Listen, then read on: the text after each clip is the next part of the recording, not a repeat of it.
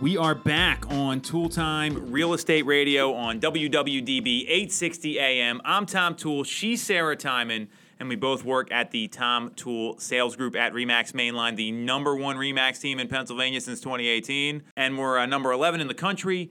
And we're streaming live every single week on Facebook, YouTube, and Instagram. Just look up Tom Toole Sales Group. Give us a follow, like, subscribe, all the stuff you're supposed to do on social media. So, U.S. home values year over year, the average is $334,269, up 5% over the past year.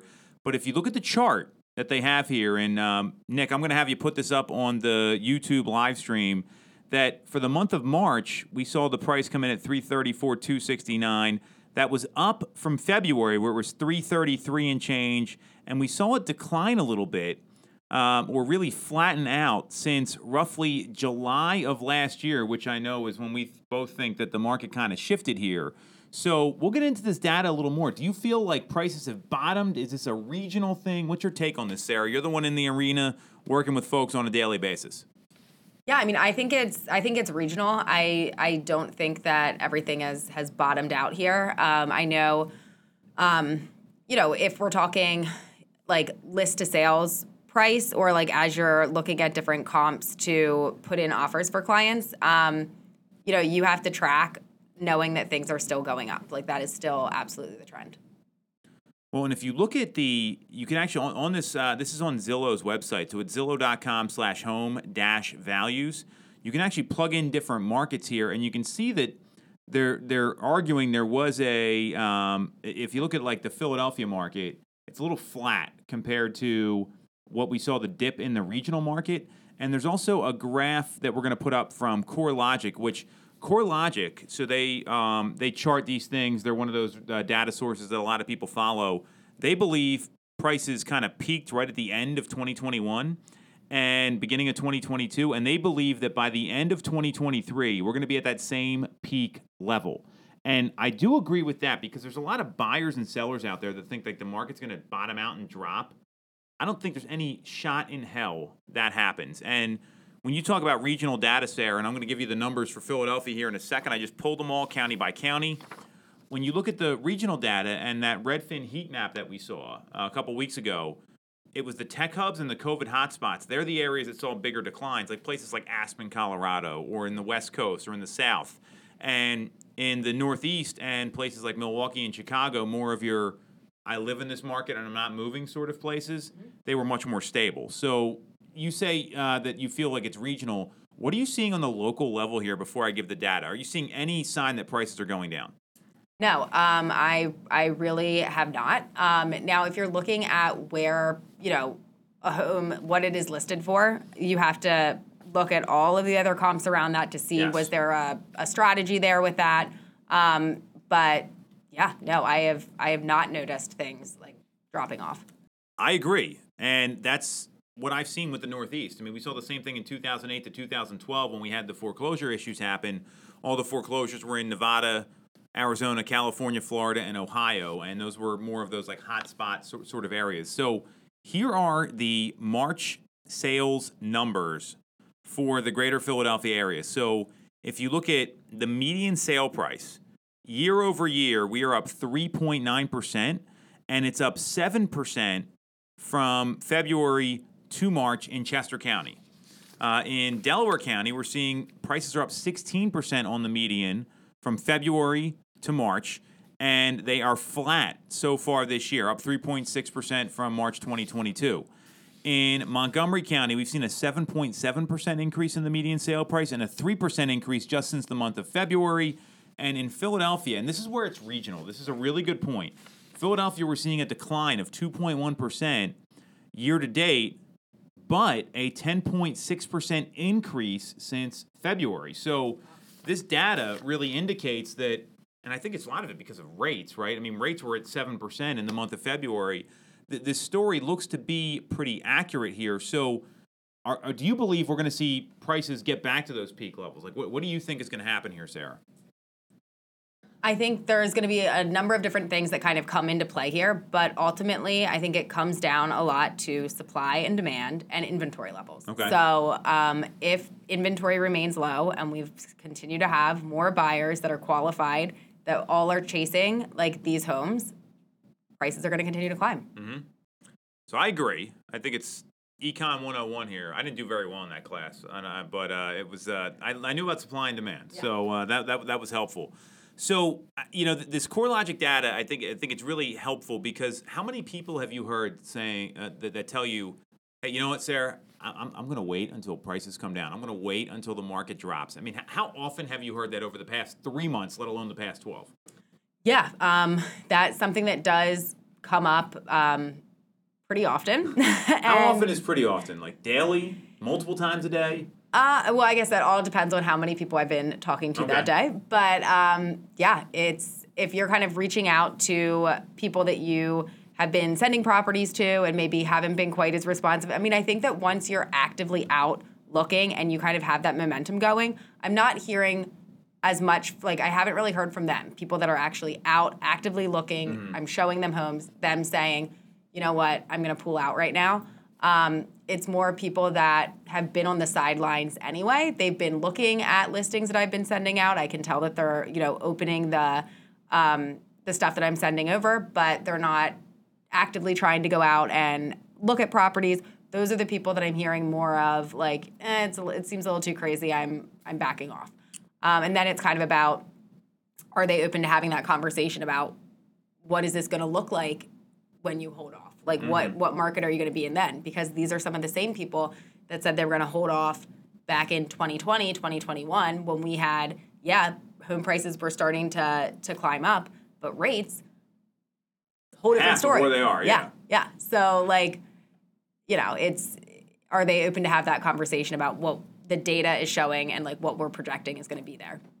If rates stay in this like low six percent range, and we've seen them fluctuate from like six to six and a half over the past couple weeks here, it was five straight weeks of rate declines. If we see rates stay there, I don't see any way prices don't continue to climb. It's when they get north of seven, and that February data I showed you. The reason you're seeing the pop of sales in March is because in February we were seeing seven percent rates, and you know we'll, we'll talk about the Fed and inflation here on, on the next segment. So I, I do agree with you that a lot of the people that are waiting are the ones that have been like constantly waiting. And then there's other folks out there that are saying, I'm going to transact, let's go. The rates are the rates, I can't control that. So, w- with that in mind, I mean, it looks like we are seeing that um, prices are, if they did bottom out, it's not a local thing, it's more of a national thing, I, I, I would argue. And you always got to look at the super local data here.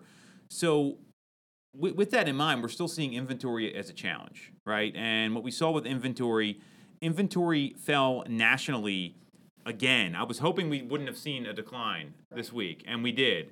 It was up 800 units last week. Now we saw a decline of 5,383 units, and that's according to Altos Research. And, you know, the, the big question, and I've been saying this as much as anybody, have we seen the seasonal bottom in inventory? The answer is definitively no. I mean, it's it's just not not happening. So is inventory going to continue to decline? I mean, this this was I thought at April 17th we'd be seeing a little bit of a bump here. Yeah. What, what's, your, what's your take on this? And I'll give the local data in a second. Yeah, I mean it's it's interesting because every day when you when you look and you look on like the hot sheets and you can see what's coming up and what's coming soon. I mean there is properties are are coming, you know, like every day there's there's something else that that's popping up. They're not they're not sitting. They're they're turning over quickly. Um, and we're 100% back to you know not just multiple offer situations on mm-hmm. you know hot properties but you know over 10 Yeah. I, I, and, you know what? And then there's others where they've been on the market like two months. And it, it, it's wild how if you're a little off in this market, and, and it really seems like it's those move up homes or the ones that are the most challenged. Like that's where you see the, the most of, of that come out. So if you look at just the last seven days, and we've got this uh, we've got this data that, that's been charted out here. The last seven days in Bucks, Philadelphia, Chester, Montgomery, Delaware counties, we have seen. Wait for it. We've seen just under 700 homes come to market. That's up a little bit from where it was last week. So we're still seeing consistent new homes come to the market. I, my my hope is that we're past Easter. Tax day is today, and we've got spring break is over with. My hope is everyone's kind of past all that nonsense. Right. And these next 75, 90 days, we're going to see more sellers come to the market. There has got to be a bottom here at some point. I'm, I'm surprised that this this came down again. I mean, were, were you were you shocked to see this number or? Yeah, I mean, I was. I mean, everybody's hoping more inventory comes, but now that we're mid-April, which it's it's wild that we're already there. Um, but I I anticipated, you know, much more inventory uh, bumping up uh, within the last really the last two weeks, but in particular in the last week. So hopefully we were just like a week or two off there, and coming up, things Yes. will things will shift a little bit. Well, and, and Logan Mohtashami, who puts out this HousingWire tracker every week, he's got a very interesting theory. Is that the mortgage rate volatility has been so wild over the second half of 22 and this year that some home sellers are gun shy in listing their homes because they want to buy another one. Right. So imagine if you sold your home today and then rates jumped up another half a point. Yeah. And you're kind of in that position where I thought I was getting six or six and a half, and now it's at seven because we've seen such an incredible volatile market.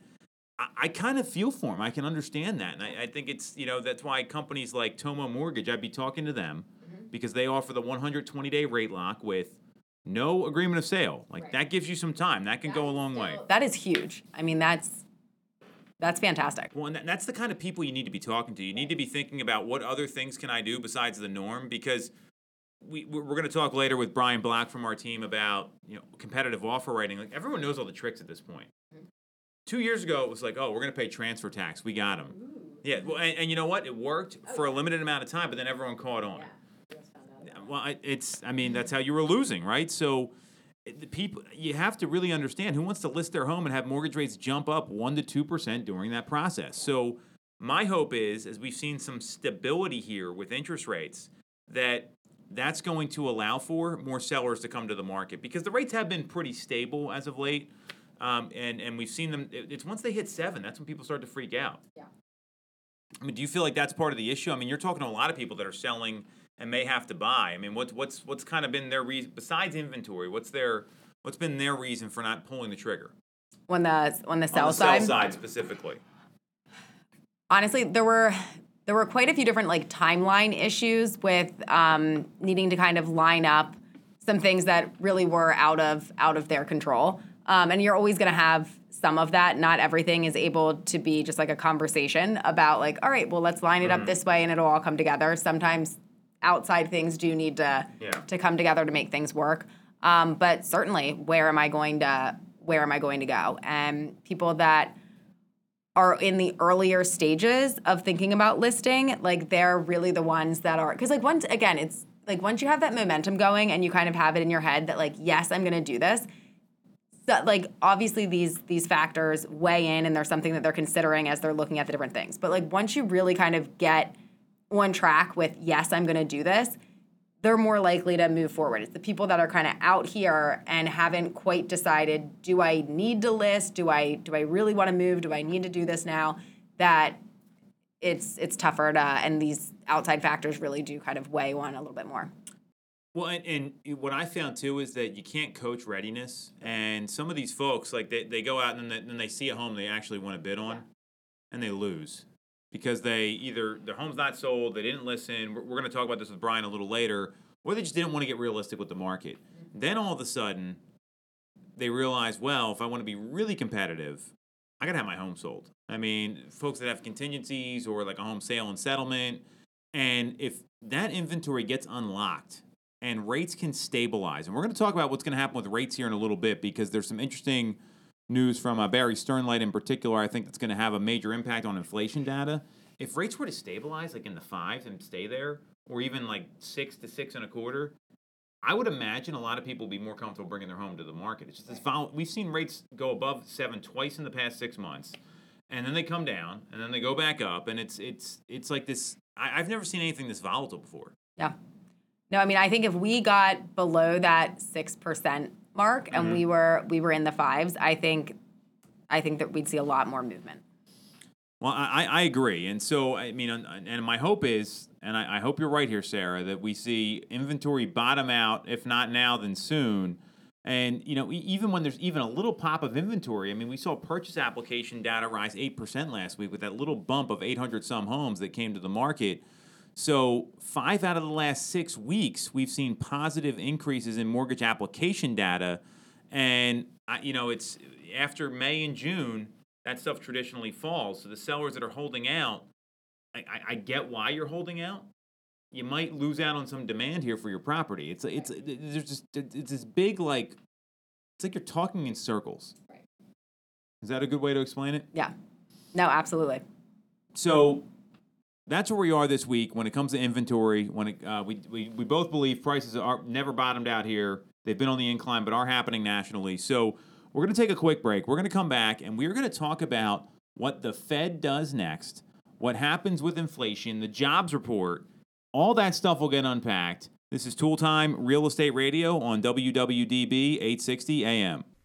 For the best local mortgage service and great rates on your money, look no further than Mortgage America. We have been operating in the greater Philadelphia area for 40 years with a focus on smooth, easy access to home purchasing. Whether you're a first time buyer, upsizing or downsizing, or just refinancing, we have programs for you. We also have closing cost assistance programs and access to subsidized interest rates. Pre approval is free, no costs or commitments. To learn more, visit our website at mymortgageamerica.com or give us a call at 610 439 8000. We always have a person available to take your call with around the clock human service. Purchase your home with the personalized local service you find at Mortgage America. Mortgage America is an equal housing lender, NMLS 128501. When you're getting a mortgage, you shouldn't have to sacrifice great service just to get a great rate. At Mortgage America, we've been lending with this philosophy for over 35 years. We have access to great low rates without the complications and delays of big or online banks. We're a local Pennsylvania lender with loan officers that you can actually meet. As PHFA's number one lender, we specialize in all residential mortgage programs, including first time buyer programs and low down payment options. For your free pre approval, call us at 610 439 8000 or apply online at mymortgageamerica.com. Mortgage America's MLS 12850. I'm Tom Toole of the Tom Toole Sales Group at REMAX Main Line. If you're thinking of becoming a real estate agent in the greater Philly area, I have a special offer for you.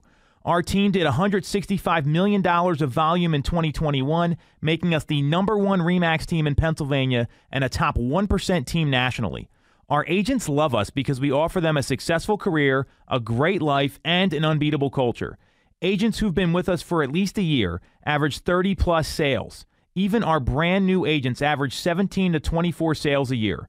We offer proven systems and expert training. We help you set more appointments and sell more houses. Now, here's the offer. If you don't have a real estate license yet, we offer real estate scholarships so you can get one for free.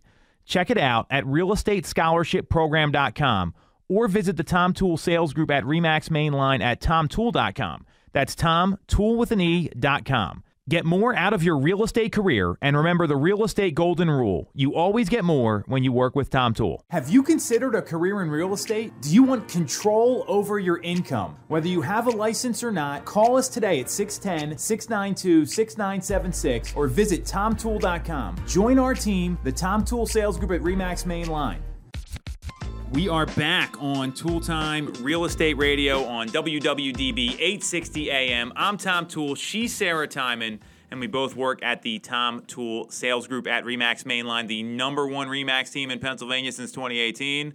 You were excited every time I say that, by the way. I, I love that. Like it's there is no lack of enthusiasm on the show here from Sarah, and we're uh, number 11 in the country. And we're streaming live every single week on Facebook, YouTube, and Instagram. Just look up Tom Toole Sales Group. Give us a follow, like, subscribe, all the stuff you're supposed to do on social media. So we've got some interesting information around inflation. I feel like this is now like the economic report. This is all we do anymore is talk about what's going on. Uh, and, and, and if I'm a real estate agent right now, and, and Sarah, I know you've had to kind of in, intentionally do this, and you'll you'll be the first one to say I don't like this stuff, but then you regurgitate it and, and explain to your clients perfectly. Like you really got to pay attention to this stuff, right? right? Uh, so before we get into this, when you hear this data, like I mean, were, were, is this something you ever studied before you got into the business? Did it ever confuse you? Like I mean, be very honest here because I think it's actually super relevant for the people that are listening, especially the agents. Yeah, I mean, I never studied it, and it did confuse me. Okay. So how do you understand? Like, I mean, but you're you're selling homes, you're having these conversations with people, and so many people are worried about what the Fed's doing and what's going on with rates and inflation. How do you ease those concerns? Yeah, I mean, honestly, I think prior to doing this, I didn't even like pay attention to the point of knowing how like what the chain effect was Sure. of all of these different decisions and then how that ultimately impacts what your monthly payment is and how mm-hmm. this affects like your your wallet and, and your bottom dollar. Um, so, you know, looking through it now and understanding how how everything kind of uh, correlates, um, it's you know you see some of these different numbers come out and it's like, oh, that's exciting, that's good news, or like, oh, here we go. Um, so being able to kind of take this information and then I know for me, I'm I'm pretty I don't want to say like casual when explaining it to clients, but I don't use a lot of um, the most like high tech words or jargon. terminology. I'm not using Yeah. a ton of jargon. Um, I'm just kind of breaking it down simply to you know, hey, this is what's going on. This is what we're expecting to see. This, these are what the different scenarios and outcomes could be, and this is what it means for you. Um, yeah, I don't use a ton of the jargon. I feel like things get lost in there. Um, and you never want to be trying to you know explain something or simplify something and then have the person you're talking to still you know not understand what you're talking about. Or if you try to get too technical maybe they know more about some of these different pockets than you do. Um, and that just that just doesn't bode well. So um, being able to have the broad picture the broad understanding of what's going on and be able to explain that to people in a way that makes sense See, I, I- love this because your perspective is so honest. Like, I mean, you are always, hey, this is what's going on, and a great salesperson doesn't need to have a degree in economics. I mean, I, I don't. I mean, you know, I mean, you don't. I mean, it's, but you need to understand this so that consumers can understand how it's going to affect their housing payment and their investment they're making. So I, I love that that's your approach, and I thought that was very helpful for people because I know a lot of agents get lost in this stuff. So before we get into it all. You know, I, I just I wanted to share that because you've done a great job in your career with, hey, this is what it means here's how I'm going to help you. And that, that's really what we're here to do. So, with that in mind, um, we got some inflation data last week. This is like the hottest topic out there right now. Mean, and everyone's kind of geeking out about inflation. So, the CPI data that came in for the month of March, um, it just got released on the 12th, and it rose by 5% before the seasonal adjustment compared to one year ago, which was a decrease from the 6% year over year jump that we saw in February. So it came in less than expected. It looks like things are starting to cool a little bit. Um, it posted at one tenth of a percent um, increase in March compared to the 0.4% monthly increase, so a lot less there. So it came in less than expected. And that's good news because that means inflation's kind of cooling down. That's what everyone's worried about. And if you don't know what CPI data is, it's the cost of consumer goods. So it's what like things you actually buy cost. And on top of that, the unemployment rate is still under 4%. So we're seeing that we're, we're you know we're, we're seeing this like great unemployment even though CPI data is coming down and everyone's wondering like what's this going to do for the next Fed meeting? Is the Fed going to chill out? But inflation coming down is not a bad thing. And so, so when you hear that, Sarah, what's your what's your initial reaction? Yeah, I mean, it's exciting to see that it's coming down. I think knowing that the Fed wants it, you know, at two percent or below, we're not we're not there yet. So I I think that they will continue to, um, you know, probably do another rate hike, but that things should uh, should cool from there. Like, I mean, I think they'll probably do another twenty five basis point, um, but things are starting to get to where um, maybe they will be a little less involved with with what's going on um, and kind of let things run its course and actually just you know move forward. Well, I- and your, your prediction is in line with a lot of what the experts are thinking, where there's an 86.4% chance as of yesterday that we're going to see a 25 basis point increase at the next Fed meeting, which is in 14 days and change. So I agree with you there. And I'm hoping it's going to be the last one. And that, that's what a lot of folks are kind of expecting here is that this is going to be the last one that happens because even Logan Mohtashami at HousingWire, he's saying better inflation data is probably not going to sway the Fed, even though we're seeing unemployment come down, we're seeing inflation come down below targets, and um, with jobless claims, uh, you know, being what, what they are. I mean, we, the, the the the labor market's been pretty strong. Even though uh, you know the, it seems like the Fed wants that number to increase, which I don't really get. I don't understand how putting people out of work is a good thing. So it looks like we're probably going to see one more increase here, but that's not the story I want to talk about. So I think we're we're kind of in agreement there that the jobs report was favorable, the CPI data was favorable, the Fed's still going to raise rates. Everyone's feeling the same thing. I want to talk about Barry Sternlicht. So uh, if you don't know who Barry Sternlicht is, he is a billionaire. He's the CEO of Starwood Capital Group. Um, I mean, very influential person, and he believes that rent is a very lagged data point and that inflation is going to drop off once the rental data catches up. And there's a chart here I'm going to have Nick put up. Uh, he was on CNBC talking about this, where if you look at the actual rental data versus the CPI shelter components, that's the component of the consumer price index that shelter costs. That's housing and rent. Rental data has dropped down dramatically. It's actually less than 6%, while shelter data is up towards like 8% in year over year growth. And the problem is rental data is really lagged. Mm-hmm. So he's predicting, and, and this, this would this would be an amazing scenario if you ask me, that when you see these falling rents that are going to show up in the inflation data later in the year, that they're going to pull all this data out, and inflation is going to drop much closer to two percent. Okay.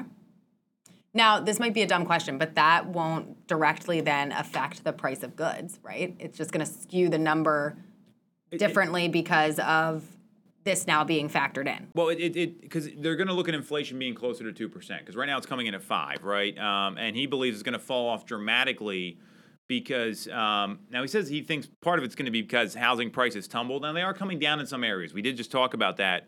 Um, I, I think they're going to probably go back up, but the rental prices have come down because they were so high that people are like, screw it, I'm going to buy a house. So you've got to almost like, and, and being a rental property owner, the best thing to do is get someone in there rather than have like a month or two vacant. Be, and you, you have a rental property as well. Mm-hmm. It takes years to make up that one month vacancy, even if it's fifteen hundred bucks a month. Is what we're talking about here. So the, the inflation data in the consumer price index jumped eight point one percent year over year in February, and that that's a big component of this. So if rental prices are going to come down, and that's going to get pulled out, then what I think could happen here is if we see inflation come in like mid-year, closer to two percent, then the Fed better stop raising rates. I think that's really the message here. So, how often does rental data come in? Is that just once a year? Uh, it comes in constantly, but it lags by about 18 months. So the la- I mean, 18. Imagine if you went to a home seller and said, "Hey, I'm going to show you data from 18 months ago." Yeah. They look at you like you were out of your goddamn mind. A lot can happen in 18 months. Yes, less. I mean, you could. The lots. I mean, I just think about what the last 18 months have been like. What would that be? That'd be the end of 2021, where we are right now. I mean, the end of 2021 was bananas. Yeah. I mean, you were still dealing with masks and all sorts of stuff. So, um, so if that if that gets pulled out, and we see that these number the, the Fed comes back in uh, at two percent inflation, I mean, I don't think the Fed's going to have any other choice than to stop raising rates. Do you think this is likely? I mean, this is this is one prediction. Who the heck knows if it's actually going to be true? So, when do we think those numbers would come in? He's saying mid-year, Mid year. so that's uh, three months from now. Let's call it July. I mean, I think if they come in the way that he's predicting, that actually could be possible, and that would be amazing. Um, but in the, I mean, in the upcoming months, I mean, it has been steadily, you know, we've been on the right trajectory trajectory here for um, for this to kind of like line up and continue to come down. Um, but I think everything would need to line up exactly right for those numbers to be where they need to be. Inflation to continue to like kind of come down by you know all the other pieces of things that are are going on to try to help drive it um, in order for it to actually hit that that perfect you know two percent mark. Well, when you think about this, the Fed and central bankers have raised rates over 1,700% in the past year. The amount of rate hikes that they just keep going up and up and up. And if this is true, this means that inflation is likely much lower than the Fed thinks it is. And, that, and all these economists, I mean, Logan Mohtashami, Barry Stern, the, the list goes on, they've kind of said like the Fed needs to let this play out a little bit. And Jerome Powell has been aggressive to say the least. I'm, I'm trying to think of the right word here. Um, I, I can't. He, he's he, they're not backing off of this. They're they're, they're not. They're, I mean, it's indignant. That was the word I was looking for. It was a good one. Uh, Um, a bone. I like that too. Uh, no, well, that's why we're, we're, we're bringing the, the, the common word out to the people here. We're not trying to act like we're smarter than we are. So he's been indignant in these rate hikes. I mean, it's almost like every time he gets up there, it's like, well, this is what we got to do. What else can we do? And people are really starting to push back against it because we're seeing the trends that things are moving in the right direction. And you know that that if the Fed did dial back its aggressive policy, I think it'd be great for everybody um, because the rates are at their highest level since 2007 and he feels a recession's inevitable and there could be a severe downturn ahead. So if inflation's low, and, and this is because they're not letting the market forces play out. So I, am hopeful this is the case. I mean, this is just one theory. But I have seen rental prices ease a little bit. Like we don't we don't do a lot with rentals, and I think it depends where you are. It's all super local. Um, uh, you know, so but but even with the rental properties that, that we hold, I mean, we're maybe making incremental increases in rents that have been set for two or three years. And we're talking about like twenty five or fifty dollars a month, not like anything that, that, that that's crazy. So if this happens, will the Fed start to lower rates in the second half of the year? I don't think so. I think if they do anything, they will stop, you know, raising. They'll stop like uh, increasing stuff there. But if eventually they did go in and reduce them, I don't think that that's something they're going to just like immediately jump into. Um, you know, I think that's where they maybe would let things play out a little bit. Okay, got it. You think they're going to? So there've been there's been talk that they're going to raise rates once more, and there may be three rate hikes, or excuse me, they're going to raise rates once more and then make three decreases later in the year. Well, as a business owner, and you're you're a business owner too, why not just make two decreases later in the year and let things stabilize a little bit? Right. Like this is just a logical perspective here. Right. When even if at the next meeting it's not a decrease, just leave it be and see how things like go for a hot second before, yeah, because that doesn't really make a ton of sense to. They're already like predicting that that's where it will go. Now, the one thing that we think we do know is that people change their predictions all the time. so we know that. Well, and, it, so I mean, this was in a CNBC article that came out that the Fed forecast, and this was right after the, the, the meeting that we had in um, uh, they had in, in at the end of the year, what or the, the most recent one, is that they're gonna they, they forecast one more rate hike this year, and it may be followed by two to three rate decreases. I just don't I- just let it leave it where it is. Like, what's that incremental increase going to do? Um, I, I I don't get that. Um, and but then Jerome Powell says the market's wrong when it prices in rate cuts later the year. I, I don't know. I mean, the Fed just it seems like they're just doing their own thing. right. I like Barry Starlight here. Um, I, I, he's right. I, I mean, I, I think this is or, or Barry Sternlicht. Excuse me. I said he's with Starwood Capital Group. Got it mixed up there. I would love to see this happen because it would be such a relief. Because getting to two percent is a long road. We're at five right now, and he's really concerned that these high rates could over tighten the economy into a into a worse recession, which I agree. And if you look at the history of what the Fed did here, they cut rates down to zero during COVID, and they put a ton of money in the market. Then everyone spent it. Then they had to raise rates, and they're still like giving out these federal um, uh, bailout packages to people. Mean, I've heard things about the economic uh, uh, tax relief credits where people like, literally there, there's like scams going on of like hey just go get your money and then we're going to audit you later. I mean this is happening all over the place. I, I, I would hope that we see this actually happen and the fed chills out a little bit. That would be the ideal scenario. Yeah, absolutely. all right. So we're in agreement. As usual sarah because you got a great head on your shoulders here that's it for this uh, segment. We're going to come back. We got brian Blouch coming in sales manager extraordinaire. This guy knows numbers. His nickname at his previous job was charts and graphs little known fact. Um, so we're going to have him come on and talk about his sales management style, why tracking your numbers matters for real estate agents.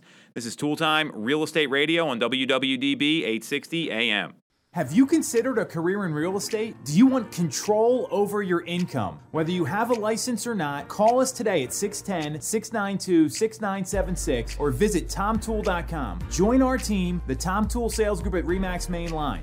You shouldn't have to deal with all the red tape when getting your mortgage from a big or online bank. At Mortgage America, we have access to big bank money, but with the personalized and detailed service of a local bank. We are here in your community and ready to serve with fast settlements, low down payment options, and first time homebuyer programs. Pre approval is free, no costs or commitments. For more information, visit our website at mymortgageamerica.com or give us a call at 610 439 8000. Mortgage housing lender. NMLS 128501. The Tom Toole Sales Group is the number one Remax team in Pennsylvania with over 165 million in volume for 2021. I'm Tom Toole, and our team has achieved that kind of success by being a great place to work with and to work for. No one knows Greater Philly better than we do. We know real estate, but more importantly, we're real people. We hire the best agents and we give them all the tools to succeed. Even our brand new agents sell 17 to 24 homes a year because our team delivers the best experience in real estate. Teams deliver a better experience than individuals, and we're a top 1% real estate team in the country. We call it AAA service. We're your advocate, ally, and advisor because this isn't a transaction to us, it's a relationship. If you're buying or selling a home, call the Tom Toole Sales Group at REMAX main line at 610 692 6976 or visit tomtoole.com. That's Tom, tool with an E.com. Sell your home for more and remember the real estate golden rule. You always get more when you work with Tom Toole. When you're getting a mortgage, you shouldn't have to sacrifice great service just to get a great rate. At Mortgage America, we've been lending with this philosophy for over 35 years. We have access to great low rates without the complications and delays of big or online banks. We're a local Pennsylvania lender with loan officers that you can actually meet. As PHFA's number one lender, we specialize in all residential mortgage programs, including first time buyer programs and low down payment options. For your free pre approval, call us at 610 439 8000 or apply online at mymortgageamerica.com. Mortgage America is equal housing lender, 1- 8501. All right, all right. We are back on Toole Time Real Estate Radio on WWDB 860 AM. I'm Tom Toole. She's Sarah Tymon, and we have sales manager extraordinaire, super teammate Brian Blouch here. And again, we all work with the Tom Toole sales group at Remax Mainline, the number one Remax team in Pennsylvania since 2018. Brian, grateful to have you on. This is a repeat guest, Sarah, one of the few repeats that we've had. Is that right? Feel pretty special. Well- Well, you're part of our team. So, you, I mean, and more importantly, you're leading the sales team now. So, you've transitioned into a new role, and I wanted to kind of share this with the audience here because your management philosophy is so insightful, especially for the real estate agents that are listening here. So, why don't you tell them a little bit about your history in real estate so far, and then we can kind of get into what you're doing now to help drive productivity for our sales team. Yeah, sure thing, Tom. I uh, uh, thanks for having me on. So, um, my first first year, I had a lot of success, uh, just kind of implementing the, the, the systems and the processes that we have in place. Um, was able to do a little over nine million in sales my first year. Uh, backed that up the second year with uh, I think it was around 12.5. Um, so it saw a lot of success early on. Um, initially was ramping up, uh, building client base, but I, I was fortunate where you, after about four months, I started to see consistent uh, closings month after month, and um, pretty proud of that. Uh, it took a, took a lot of work and a lot of effort, but um, I saw the success uh, early on because of the systems that we have in place. Well, that's amazing, and, and I, I think it's you know I, I know you thought I was crazy the first time we met. Uh, you can feel free to tell or not tell people what you thought.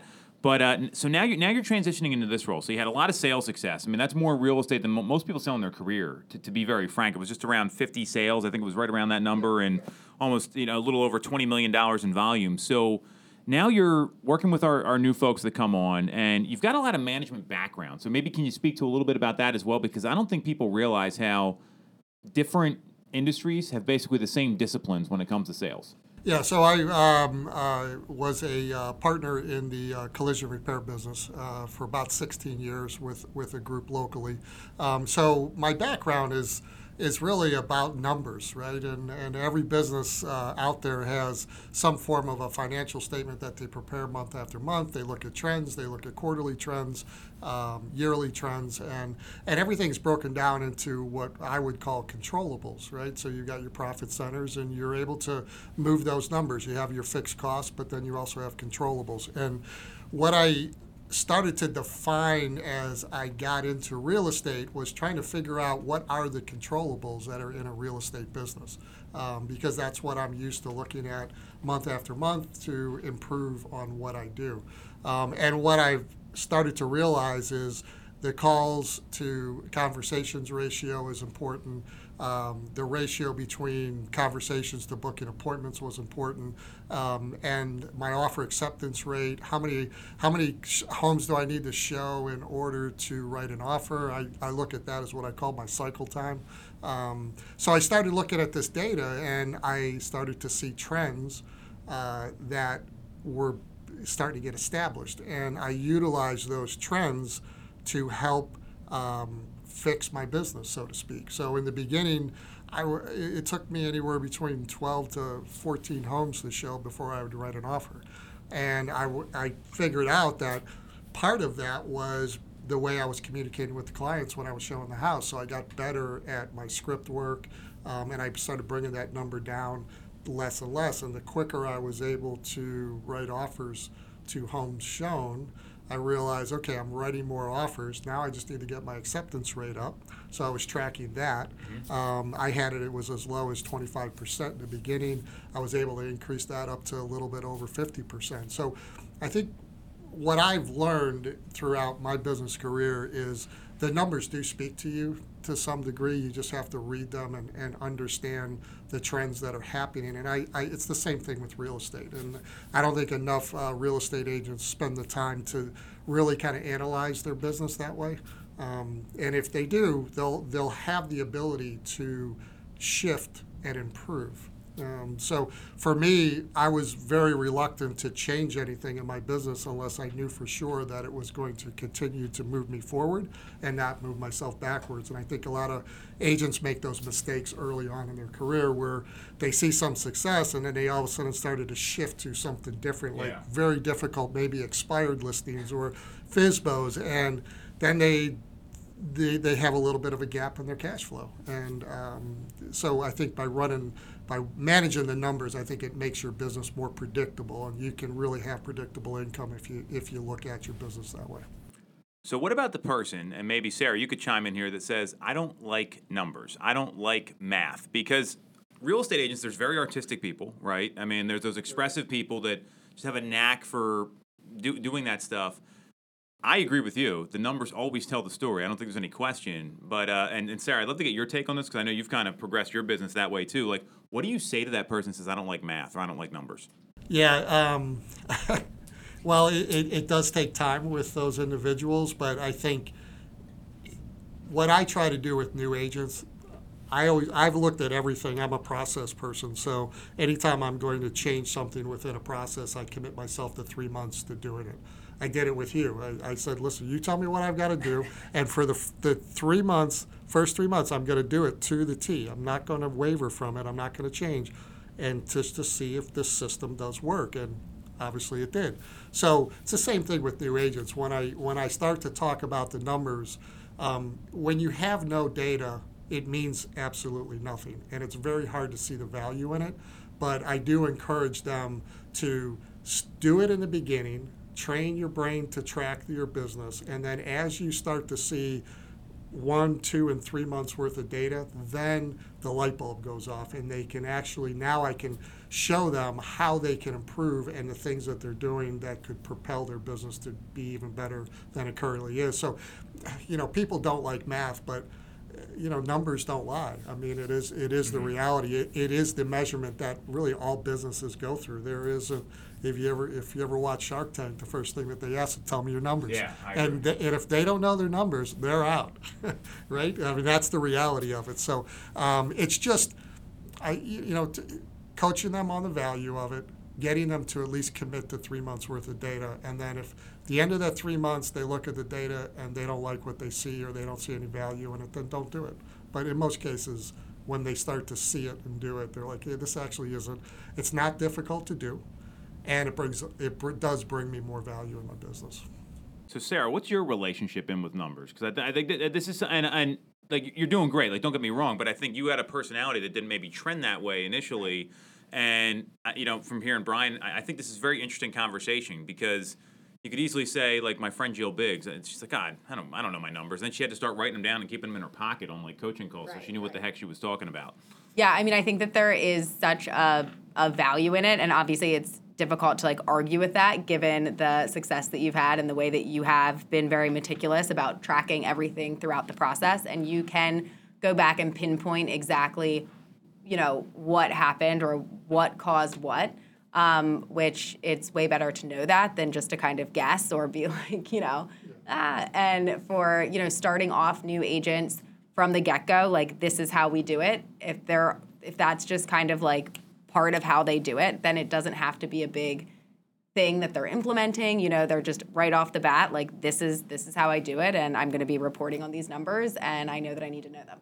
Um, and you know it's it's interesting too how even with it's not just like internally or for you like knowing the different numbers like when you're out at you know working with buyers or working with sellers and being able to say like you know actual numbers for like your scenarios of bringing people out or writing offers or if somebody loses an offer the first time like hey this is normal you know x amount of mine or x amount often do on the first one just being able to back that up with data because that's numbers don't lie.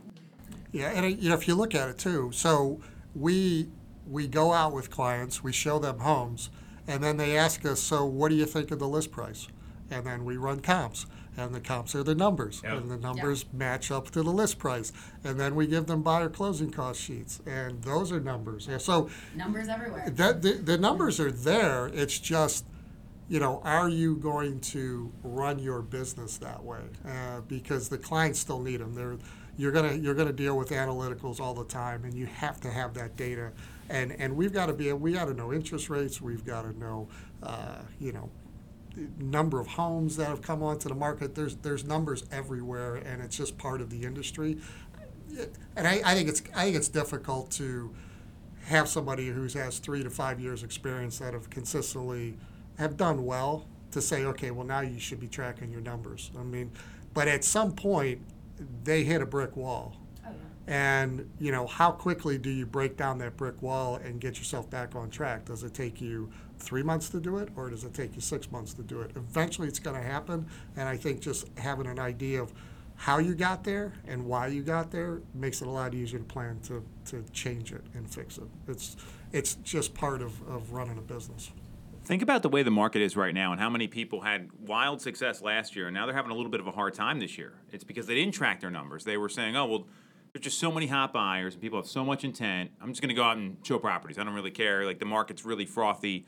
I'll do deals. And now some of these folks are like, you're seeing people down like 70, 80% from where they were over the past 12 months. And when you look at their numbers, you know why? Because it's we're back to a normal sort of seasonal market. You saw that when you had gotten started with us, Sarah, and then uh, Brian. This is the first time we've seen this kind of market, just because of the way the, the economy's been and, and what's going on. So, uh, you know, w- with that, uh, you know, I, am a big believer, and I've read a lot of books like Mark Roberge, the MIT professor who wrote the Sales Acceleration Formula, and some other folks they talk about how to like manage the number. And and you can't really like manage the number, but you can do things to influence it. So you talked about a couple things there. So for the agent that they want to get their ratios down because you always want to be more efficient. Like you don't want to be 15 showings to one offer. That's way too many. Can you imagine like 15 showings to one offer? It'd be it's horrible, right? I mean, you're, you're running around with these people. They're not going anywhere. What are some strategies that you have seen work that you've coached on that help people influence improving their ratios? Sure. So, I mean, let's just, I mean, the most important one is your offer acceptance ratio, right? Mm-hmm. So, how are you building the offer? How are you determining the strategy uh, with the client? Are you looking at all potential angles of building a strong offer? It isn't always just, offer price, deposit money, and inspections. There's other things that you can do to make that offer competitive and make yep. it rock solid. So each one of those controllables, that's just one that, I mean, there's training that you can do in terms of having an understanding of how all the different addendums work and, and how you communicate with the other side, right? This is all about negotiations, yep. right? You need to learn, you need to know who you're dealing with as far as the listing agent or the buyer agent, whoever that might be, and you you have to sharpen your skills with that. So that's just like a handful of things just with offer acceptance ratios that that you can improve upon, and, and you can kind of take a look at some past offers that you've written and, and didn't mm-hmm. get accepted and fix it you know, but you got to keep track of it. I love I love the case study you're talking about. Like look back at what didn't work and learn from it. Go ahead. So I know you had also mentioned earlier about bringing down the number of showings that you needed to do in order to produce uh, or have your buyers put an offer in, and um, that some of it maybe was like some communication. Were there other pre-qualifying things that you did to maybe like like, listen, maybe put down like buyer estimated cost sheets or something before going out to show like either like this isn't going to work for you, it's not worth looking at, or Yeah, and I think I learned uh, early on, like in the beginning, it's just like I just want to get out with somebody. I, you know, I, Yeah. you don't have a pre-approval. It's okay. Let's go out. We'll keep. And at some point, I learned that, you know, after house number two or three, there's certain information I need to know about this client, right? So you start to tighten it up a little bit, and it's all about preempting the client and getting them ramped up as quick as you can while you're showing them the homes. Mm-hmm. So I got better at just notching that information, and, and each showing there a was little there was a little bit more information, a little bit more information to the point that now it's like after home four or five, I had them pretty much geared up to say, okay, this is what we want to offer. I want to do a price escalation addendum, and I want to do this, and I want to do that, and because they that's all that they've heard throughout the time. Yeah. And and in the beginning, I was taking too long yeah. in- in doing that, and I allowed it to carry a little bit longer than than necessary. Um, and it, that's how you that's how you move that needle, then move that number. You say what you have to say when you when you need to say it.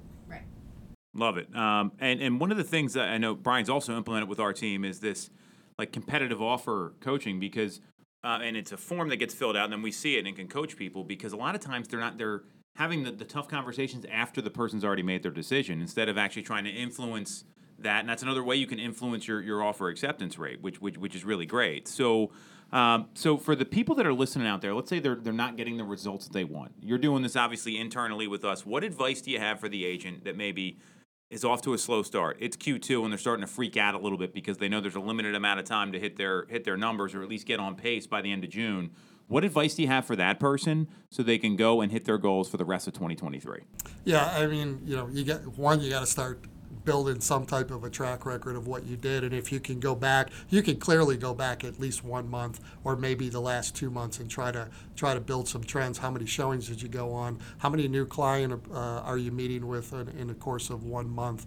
Um, start start to build that information, um, but you've got it you. It, it comes down to the basics. Like you, you got to practice your scripts. You got to continue to work your craft um, and get better at you got to get better at showing homes you got to get better at talking on the phone you got to get better at booking appointments um, those are those are the the basic philosophies and it's the foundation of real estate and i think people get away from that um, they they get a couple of deals under their belt they feel like they don't need to talk to any more people and before you know it there's really nothing in, on the pipeline for the next eight weeks and then they're like, "What? Oh my God! What? What's happening? The the sky's falling." It's like, well, you got away from what you knew your successes were, um, but you got to keep working the craft. I mean, this is. The, the, we saw this industry change from July of last year to December. Yep. That was a total Dramatic. different. That was a different segment. It's different now from January to now, and it's constantly shifting. And you have to be able to shift and and and move with the market. And you have to be you've got to be able to see it. There's a lot of lead indicators that will tell you if you're going to make money in Q3. It's what you're doing right now. That's how much money you're going to make in Q3. And if you're not hitting your targets, then it's a pretty clear indicator you're not going to do very well three months from now. I love the 90 day model because that's that's how this business works. Whatever you do now, you're going to see the results in 90 days. And if you think it's going to happen sooner, you're one of those companies that they talk about in Good to Great where you're in the doom loop where you're expecting instant results and it never happens. It's that slow, sustained action over time that builds a lot of momentum. So, uh, Brian, thanks for coming on, my man. Glad to be here. Great segment. That's it for this week's episode of Toole Time Real Estate Radio. You want to follow Sarah? She's at Ty underscore Ty Time. Brian's also on Instagram, but I don't know the handle. So I think at Brian Blouch, I think it is. At Brian Blouch. B L O U C H. You can follow me at Tom Toole 3RD. We're streaming live every week Facebook, YouTube, Instagram. Just look up Tom Toole Sales Group, and we'll catch you next week on WWDB 860 AM.